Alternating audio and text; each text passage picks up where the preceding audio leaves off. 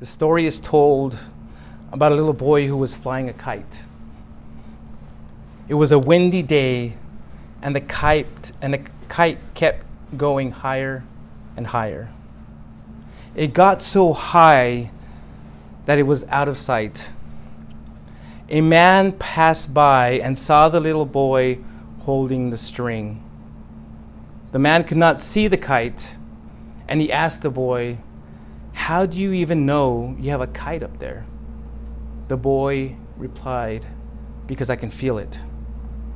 Now, although we cannot see the Holy Spirit, we should be able to sense His work in our lives, changing us into the image of Christ. A couple ways He does this is by teaching us about love and truth. So this morning's passages will show us the important role God's Spirit has in how we love one another, and how He helps us recognize what's true and what's false. So before we get into the Word, let's pray. Lord God, thank you again for this morning that you've given us. And again, as we sit before you in your throne, in your presence, we ask that you speak to us right now through your word. We ask that these words that we're about to read, that they come alive, and they become as real food to our souls. The world has so many ways, so many things to deceive us. And it's through your Spirit alone that we're able to sift through all of that and see what is true and what's not. So I ask again this morning that you speak to us through the passages we're about to read, Lord. Fill this room with your Holy Spirit. Fill us, Lord. Soften our hearts. In Jesus' name, amen. 1 John chapter 3, and we're going to begin in verse 16. Once again, 1 John chapter 3, verse 16. This is how we have come to know love. He laid down His life for us. We should also lay down our lives for our brothers. If anyone has this world's goods and sees his brother in need but closes his eyes to his need, how can God's love remain or reside in him? Little children, we must not love with word or speech, but with truth and action. This is how we will know we belong to the truth and will convince our conscience in His presence. Even if our conscience condemns us, that God is greater than our conscience, and He knows all things. Dear friends, if our conscience doesn't condemn us, we have confidence before God and can receive whatever we ask from Him, because we keep His commands and do what is pleasing in His sight. Now this is His command, that we believe in the name of His Son, Jesus Christ, and love one another as He commanded us. The one who keeps His commands remains in Him, and He in him. And the way we know that He remains in us is from the Spirit He has given us. Well, after reading this, I saw another story I wanted to share with you that I read about Mother Teresa. How Mother Teresa exemplified love in action. One night a man came to our house and told me, "There's a family with 8 children. They have not eaten for days.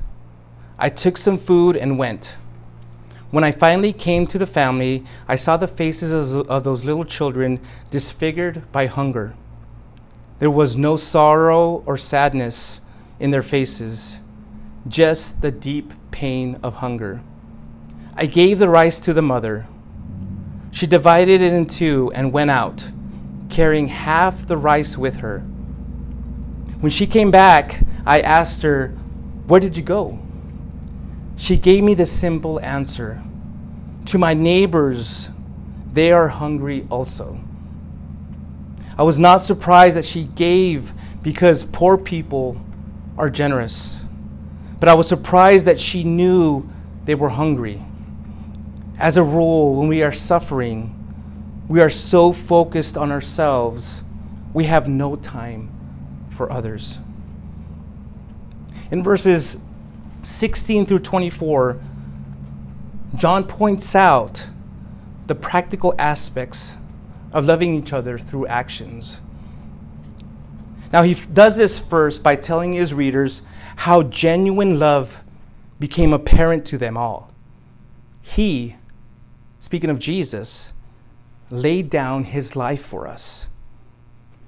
Prior to his death on the cross, Jesus said this in John 10:11, "I am the good shepherd. The good shepherd lays down his life for the sheep." He proved it not too long after that as he hung there on a wooden cross. Here's what Paul said in 1 Thessalonians 5:10.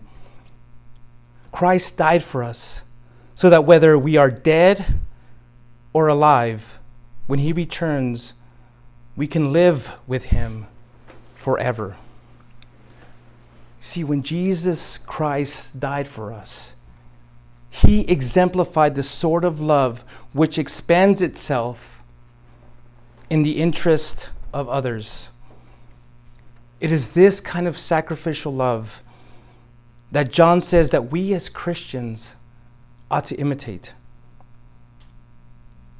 So as Christ loved us and laid down his life for us, so we must do for one another. When Jesus was with his disciples at the final supper before his death, he said to them, "This is my command." He said, "This is my command. Love one another as I have loved you." No one has greater love than this, that someone will lay down his life for his friends. And then he says, "You are my friends if you do what I command you." Now I want you to keep in mind that John isn't necessarily speaking here of the extreme kind of sacrificial giving involving a believer dying for another believer. There may come a time when that may actually occur, but he's not saying, "Hey, go out there and purposely take a bullet for another believer." He's not necessarily talking about that here.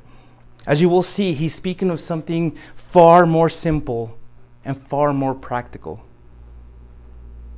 Here's how the New Living Translation puts verse 17. "If someone has enough money to live well and sees a brother or sister in need, but shows no compassion, how can God's love be in that person?" You see, God isn't asking us believers, you and me necessarily, to be martyrs.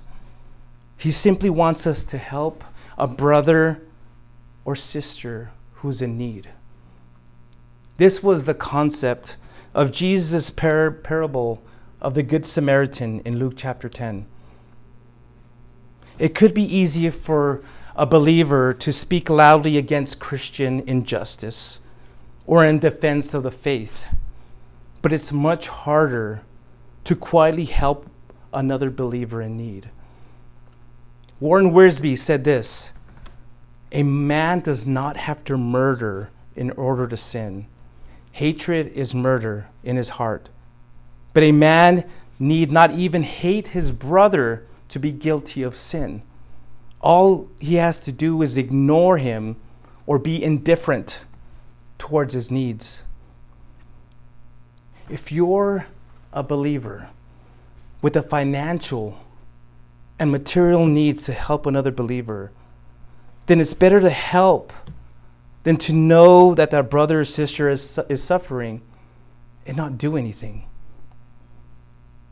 And if and when you do give, here are three important conditions to personally consider. First condition to personally consider, do you have the means to meet the need? In other words, don't go beyond what you're able to give or help. And here's an example, simple example. If someone is asking you, if a brother or sister in need is asking you for $10, and all you have is $5, then you don't have the means to meet the need. Simple as that. The second condition to personally consider, are you aware that there's a need?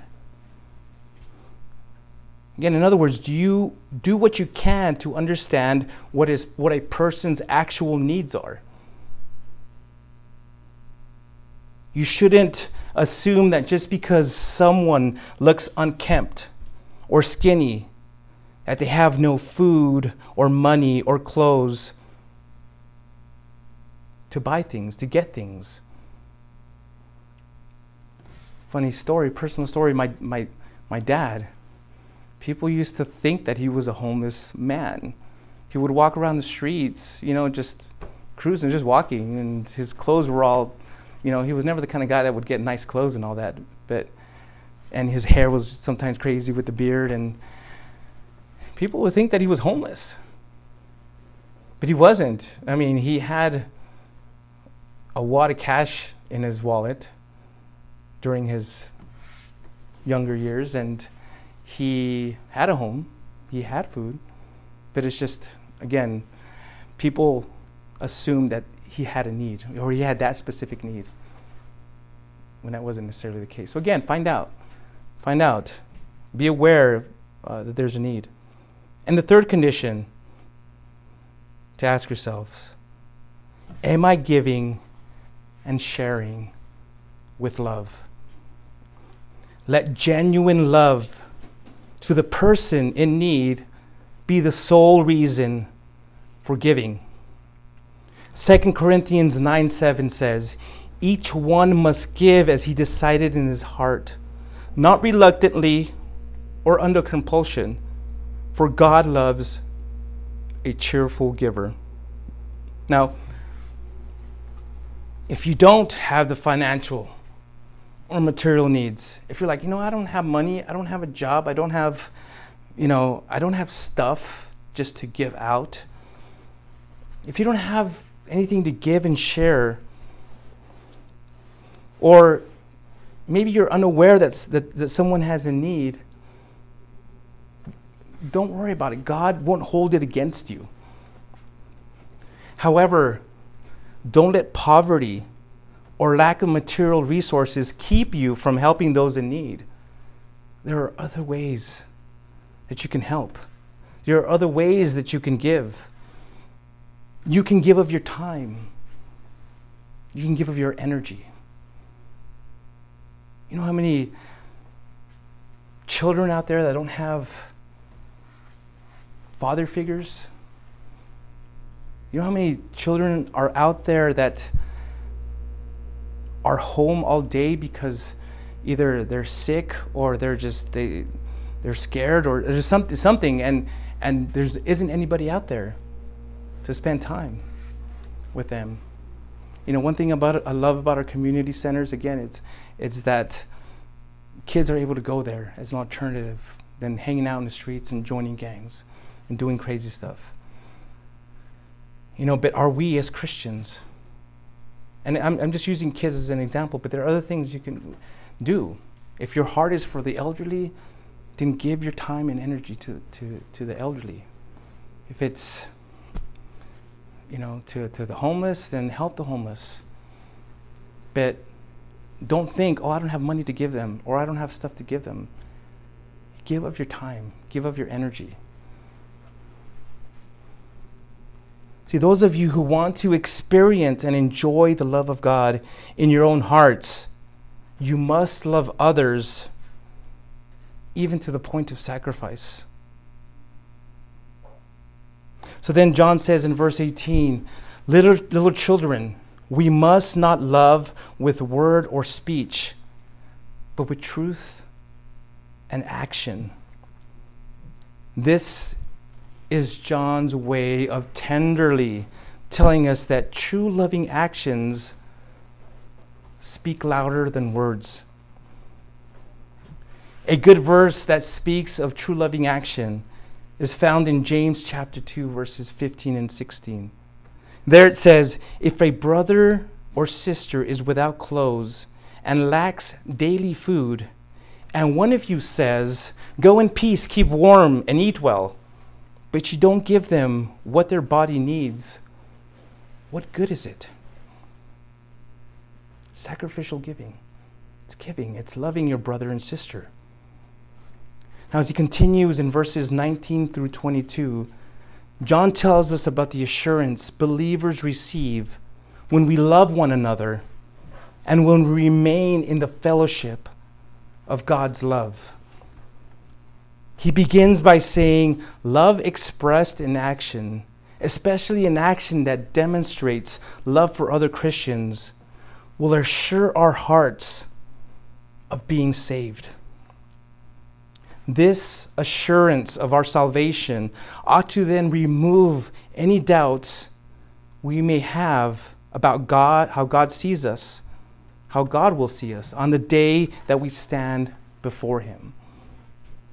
Now, yes, there may be times in our life that will cause us to have an overly sensitive conscience. And what it speaks about here when it talks about conscience, it's also speaking of the heart. But there may be times in life where we may have this overly sensitive conscience that might lead us to thoughts of self-condemnation. Oh, I'm not good enough. I haven't, I've done this, I'm not doing enough of this, and I feel horrible, and God doesn't love me and care about me. And, this is what this verse is speaking of. John tells us that our assurance is twofold. First, God already knows everything about you and loves you. He cares for you. He desires you. Second, God knows all things and knows who we truly are in Jesus Christ. If we are born again, then the real self is the one created in the image of Jesus Christ. This is why it's so important that you know and understand the truth about your relationship with God. If you don't understand the truth, if you don't know the truth about your salvation, if you don't have that assurance, then you will likely base your relationship with Him purely in how you feel in His presence. You see, there are times that maybe you feel when you're worshiping Him, when you're reading His Word, when you're praying, and you're like, oh, God doesn't love me. I've screwed up my relationship with Him, and it's those thoughts, again, of self-condemnation. I'll never be right with God. But when you know the truth, when you know the truth about how He sees you and that He sees you as innocent, that you're covered by the blood of Jesus Christ, that ought to give you an assurance that, you know what, I'm not going to allow these thoughts of self-condemnation bring me down and keep me down. If you've messed up, all He wants is just recognize it, repent of that sin, and just get back up and keep walking with Him. He doesn't want you to stay down. He wants you just to keep walking with Him. Keep loving Him. Allow that light that is burning inside you to just shine brightly through you, out of you. Can understand and know that relationship you have with Him. See, God is greater in pronouncing a more authoritative verdict on our salvation than our heart. A conscience, which is fallible and often errs. The truth is, remember this, God knows all things more about who you are than your heart ever could. He knows more about you than your heart. Don't let your heart deceive you. Our heart will deceive us. But again, God knows who you are, what's in your heart. John then explains in verse 22, when we remain in the fellowship of God's love, there is an assurance that He will answer our prayers. Not because a believer's love and obedience has earned them what they've asked. Rather, God answers the prayers of an obedient believer because of the love that comes from being in fellowship with Him. So as you walk in love and obedience, you can confidently approach God in prayer, knowing that God will hear and grant them if it's according to His will. When you're in a right relationship with God, and you and Him are just in that fellowship, you can go to God and say, you know what, Lord, hear my prayer and answer them. And that fellowship, that love He has for you, if it's His will, if it's part of His purpose for you, He will grant you, He will listen to you, and He will answer those prayers. Now, the reason we as believers are able to confidently come before God in prayer is because we keep His commands and do what is pleasing in His sight. Now, here's an example. And I believe that all my kids know that as long as they do what me or my wife ask of them, they can confidently come to us and ask us for stuff. And if we're able to, we'll gladly give them what they ask for. Now, on the other hand, they also already know that when they are disobedient or ungrateful, their requests will not be met until there is a change of attitude.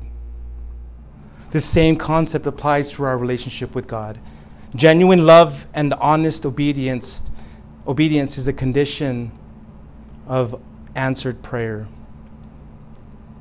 The idea of keeping God's commandments in verse 22 led John to specifically speak about what Jesus' commandment is, that we believe in the name of His Son, Jesus Christ, and love one another as He commanded us. The fundamental command to human beings, to all human beings, is to believe in the person of Jesus Christ. Jesus Himself mentioned it in John 6:29. This is the only work God wants from you. This is the only work God wants from you, He says. Believe in the one He has sent. So, to believe in the name of Jesus Christ involves total commitment and obedience to Him. This commitment and obedience always involves doing what He commanded, to love one another. You see, there can be no obedience of God's commands if there's no love for one another. There can be no love for one another if people close their hearts to those in need. And there can be no confidence when approaching God in prayer when people close their hearts to fellow believers in need. In verse 24, John summarizes everything that he's been saying since verse 11. The one who keeps His commands remains in Him, and He in him.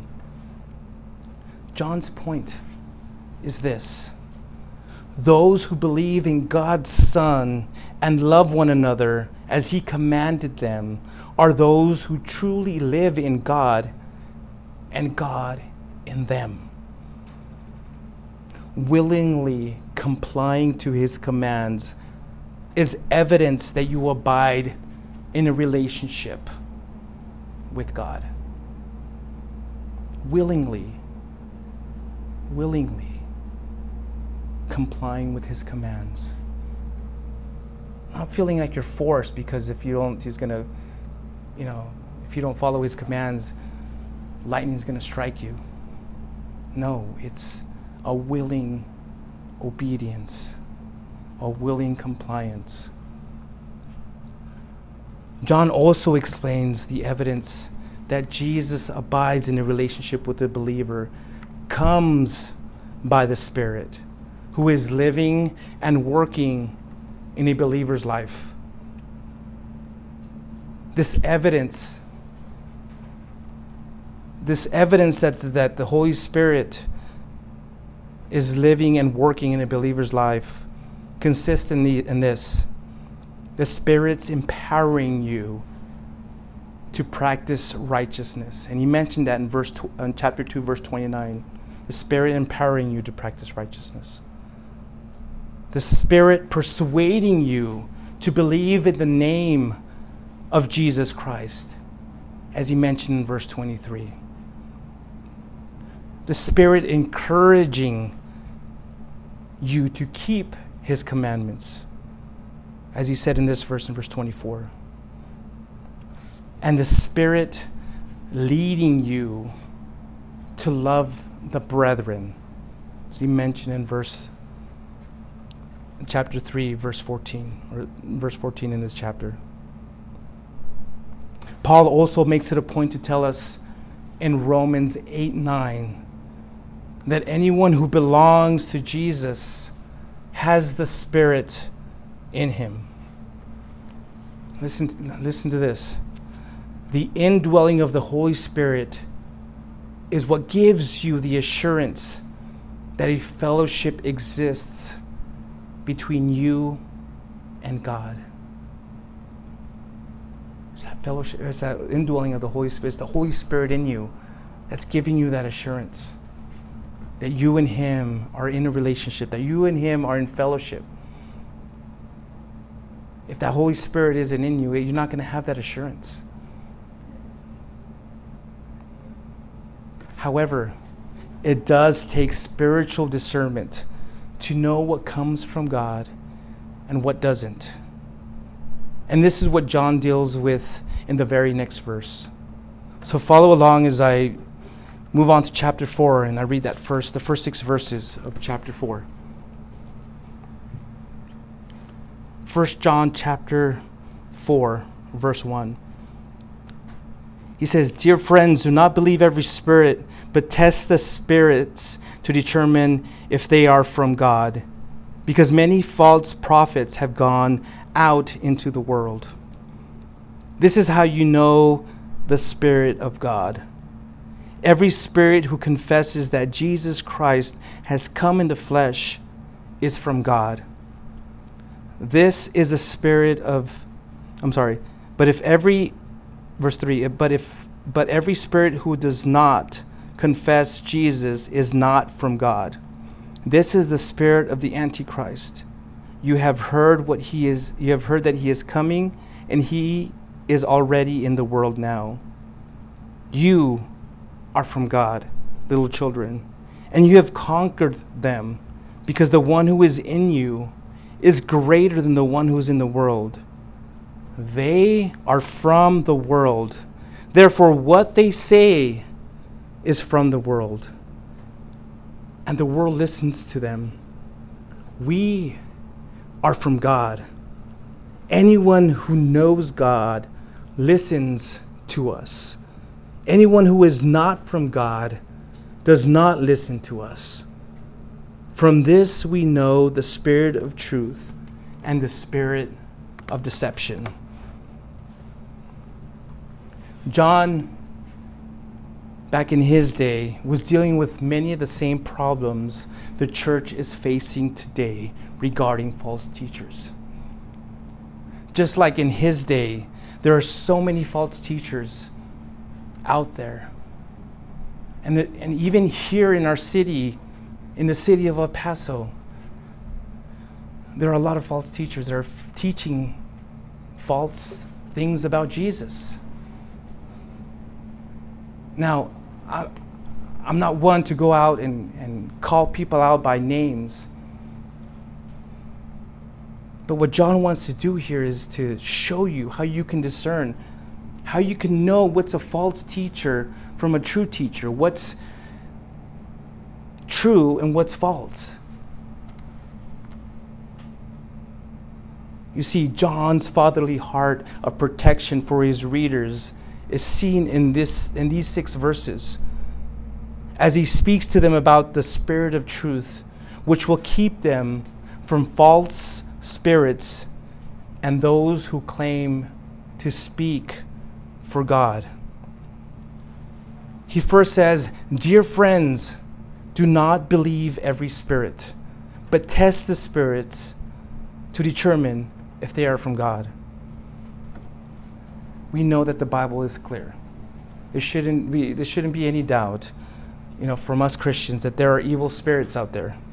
There are evil spirits outside our physical dimension that are in this world who oppose God and have one objective: to divide and destroy people by keeping them from knowing and having a relationship with God.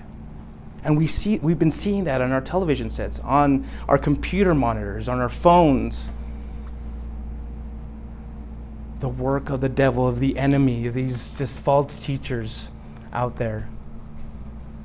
Evil spirits, again, trying to divide and destroy people, and trying to divide and destroy even Christians within the church. These spiritual forces are who believers are battling against every single day, every single moment. Paul writes in Ephesians 6:12, "For our battle is not against flesh and blood." Our battle isn't against people, against angry people with petty things, and it's not them, but against rulers, against authorities, against the world powers of darkness, against spiritual forces of evil in the heavens. So because John knows that how these evil spirits operate, he urges them not to believe everyone who claims to speak by God's Spirit. You see, the truth is that not everyone claiming to speak for God does so. For this reason, he tells his readers to evaluate what people say and do to see if they are from God.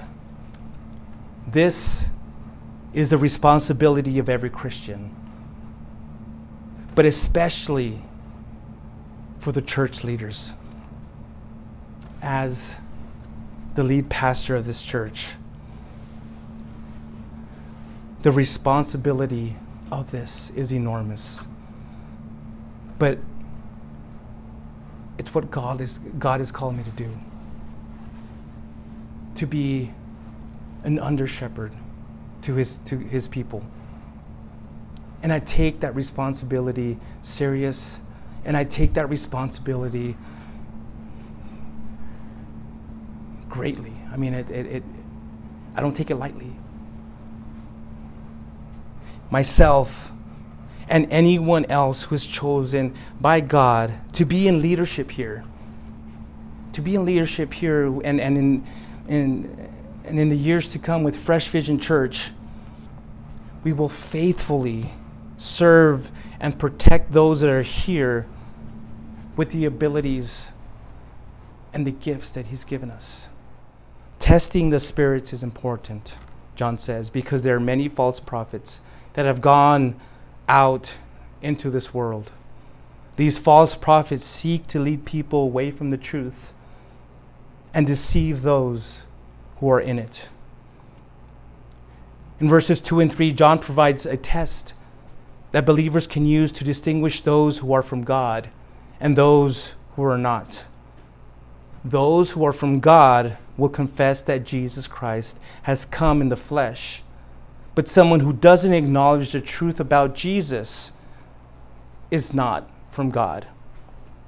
In John's day, there was a debate about if Jesus had truly come in the real body as flesh and blood. They thought he was just a spirit. They didn't think he was a real human being. I think it was the belief, it was a Gnostic belief, and I think later on it was called Docetism. But today, there are certain groups, like the Jehovah's Witnesses and the Mormons, who deny that Jesus is really God. You may know of people who don't deny that Jesus Christ came in the flesh, but don't believe he is God, as the Bible teaches he is God. Well, the fact of the matter is that those who are saying this are not presenting a true Jesus. They're not presenting a true Jesus, not presenting a Jesus that we read about here in the Bible. The principle of presenting a true Jesus is essential to the testing of the spirits. No one who presents a false Jesus or untrue to the scriptures, or one untrue to the scriptures, can be regarded as a true prophet. To deny the true Jesus is the basis of the spirit of the Antichrist, which John already mentioned in chapter 2, verse 18 to 23. It is this spirit with which both opposes the true Jesus and offers a substitute Jesus. This spirit of the Antichrist is already in the world. And guess what? One day, he will actually manifest himself into an actual person who most people know as the Antichrist, as the big A Antichrist. So whenever you're watching a preacher on TV or you're in any church, listen carefully. Pay attention, listen carefully to see if they're preaching a true Jesus of the Bible. Listen to see if he or she truly believes and confesses the words Paul told Timothy in 1 Timothy 3:16. He, speaking again of Jesus, was manifested in the flesh, vindicated by the Spirit, seen by angels, proclaimed among the nations, believed on in the world, taken up in glory. If they're not preaching a biblical Jesus, stay away. Stay away from them as much as possible, as far away as possible. Now, in the face of the threat posed by the spirit of the Antichrist, John encourages his readers by reminding them that their confession of Jesus shows that they are from God. Those who are truly from God, those who are truly his, are genuine, born-again Christians. John tells them that they've conquered over these false prophets by refusing to believe the lies and deceptions about the truth of Jesus Christ. Not because they figured it out, not because they just one day they woke up and were like, bam, okay, I figured out, that they're liars. But because the Holy Spirit that's in them, is greater than Satan who's in the world. If this verse isn't in your Rolodex of memory verses, I recommend you put it there. He who is in you is greater than he who is in the world. You know why? Because when you get attacked by the world, when you get attacked in all kinds of different directions, whether it's in your work, whether at work or at school, remembering this verse will help you get through those attacks. He who is in you is greater than he who is in the world. Remember that. Don't ever forget that. Even as the world gets worse and worse and worse, and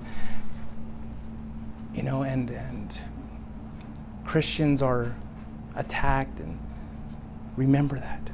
He who is in you, the Holy Spirit who is in you, is greater than he who is in the world. After assuring them of their victory and telling them why they are victorious, John returns to what distinguishes those who are in the world and those who are of God.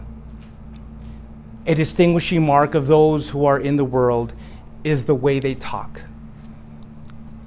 Next time you're having a conversation with someone, also just pay attention to what they say and how they say it.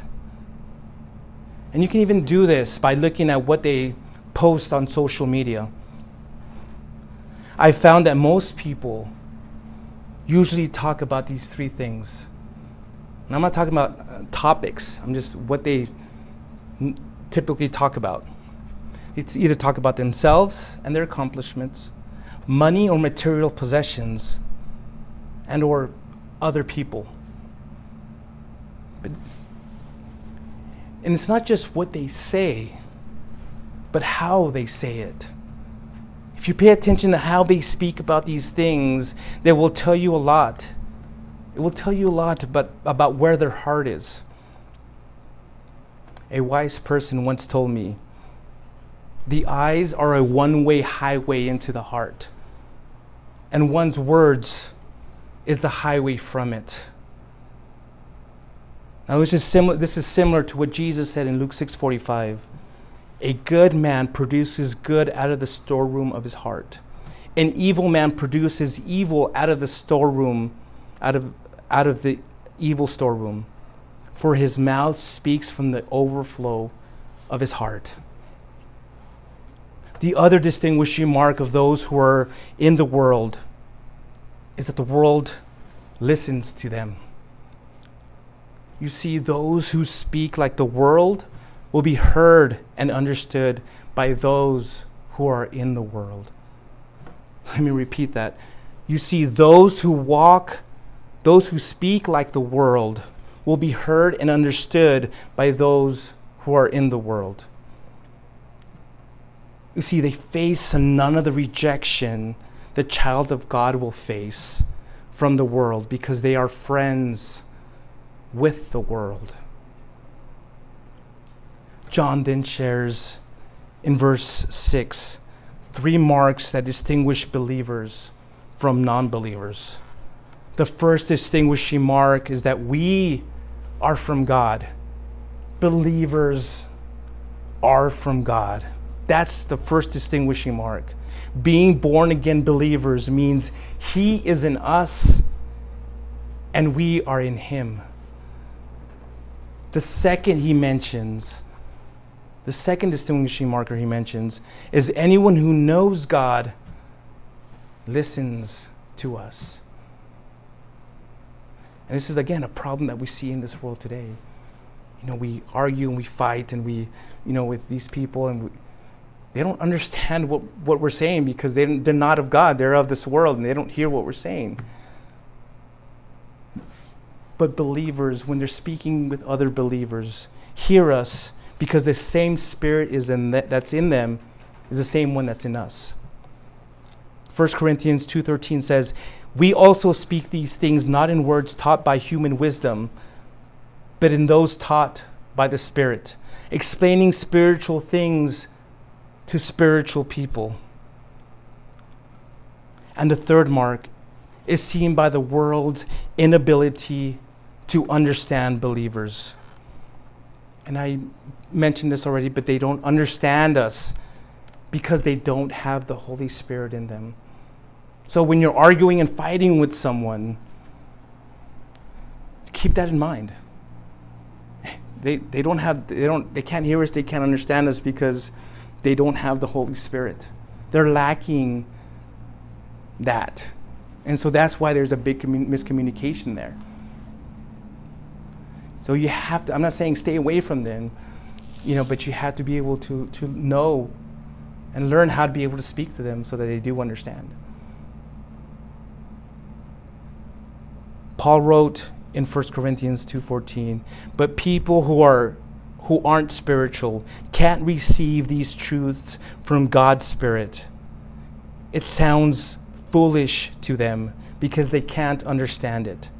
For only those who are spiritual can understand what the Spirit means.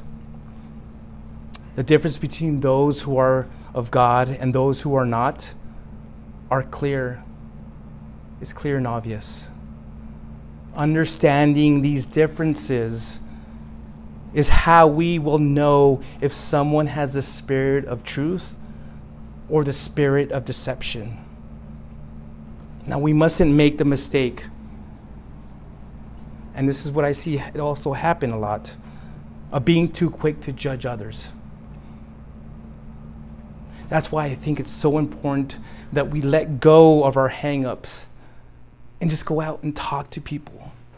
Go out and meet people. Go out and just know what's going on. The only way you're going to know if someone is truly a brother or sister in Christ, or if someone is in the world, is by talking to them, knowing what's in their heart, listening to what they're saying.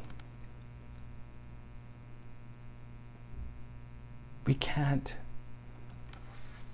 We shouldn't, as Christians, just sit in the corner and just be afraid to talk to people. God hasn't given us a spirit of fear.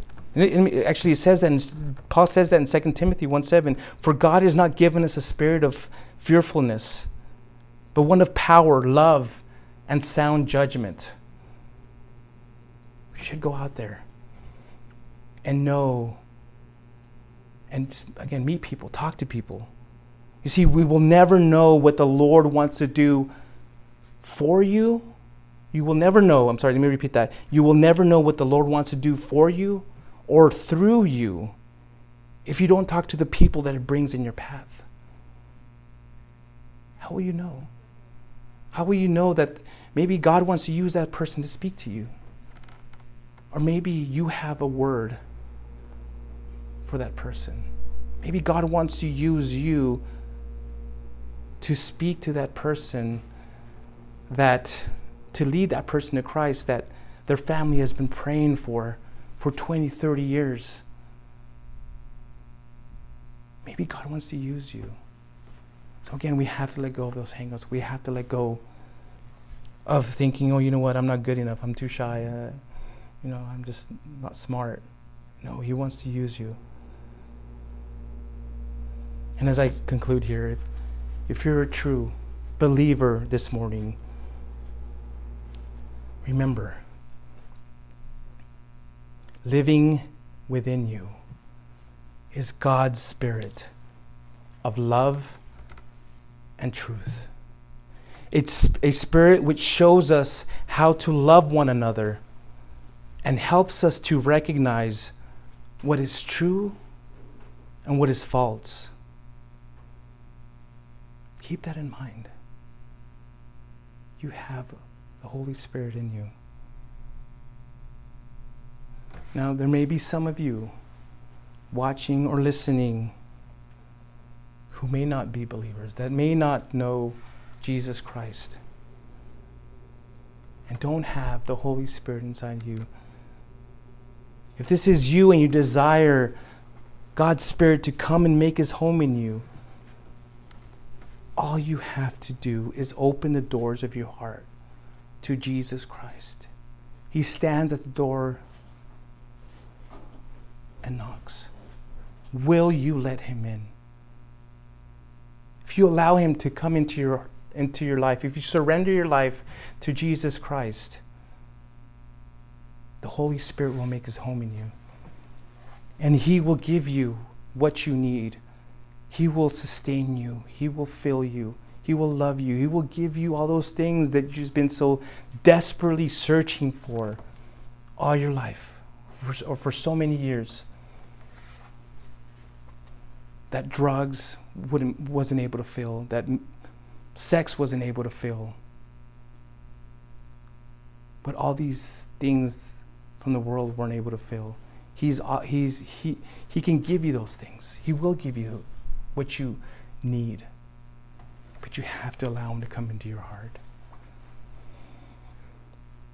And if you've never done that, we're about to end in prayer, and I will lead you in a prayer to do that. So let's, everybody here, close, you don't mind, close your eyes and bow your heads as we pray. Lord God, I can't thank you enough for showing us the truth, for giving us your Spirit who now lives in us, dwells in us, and is able to open our eyes to the truth. Lord, we want to abide in that truth every single moment, every single day. And if you've never had, or if you've never accepted Christ as your Lord and Savior, and you want to be filled by the Spirit, and you want to live a life for him, with a sincere heart, wherever you're at, just pray this. Lord God, forgive me of my sins. I know that I've fallen short, and that nothing I will ever do will be enough. But your Son, I believe your Son, Jesus Christ, died on the cross for my sins. He paid the sacrifice. He paid the price that I couldn't.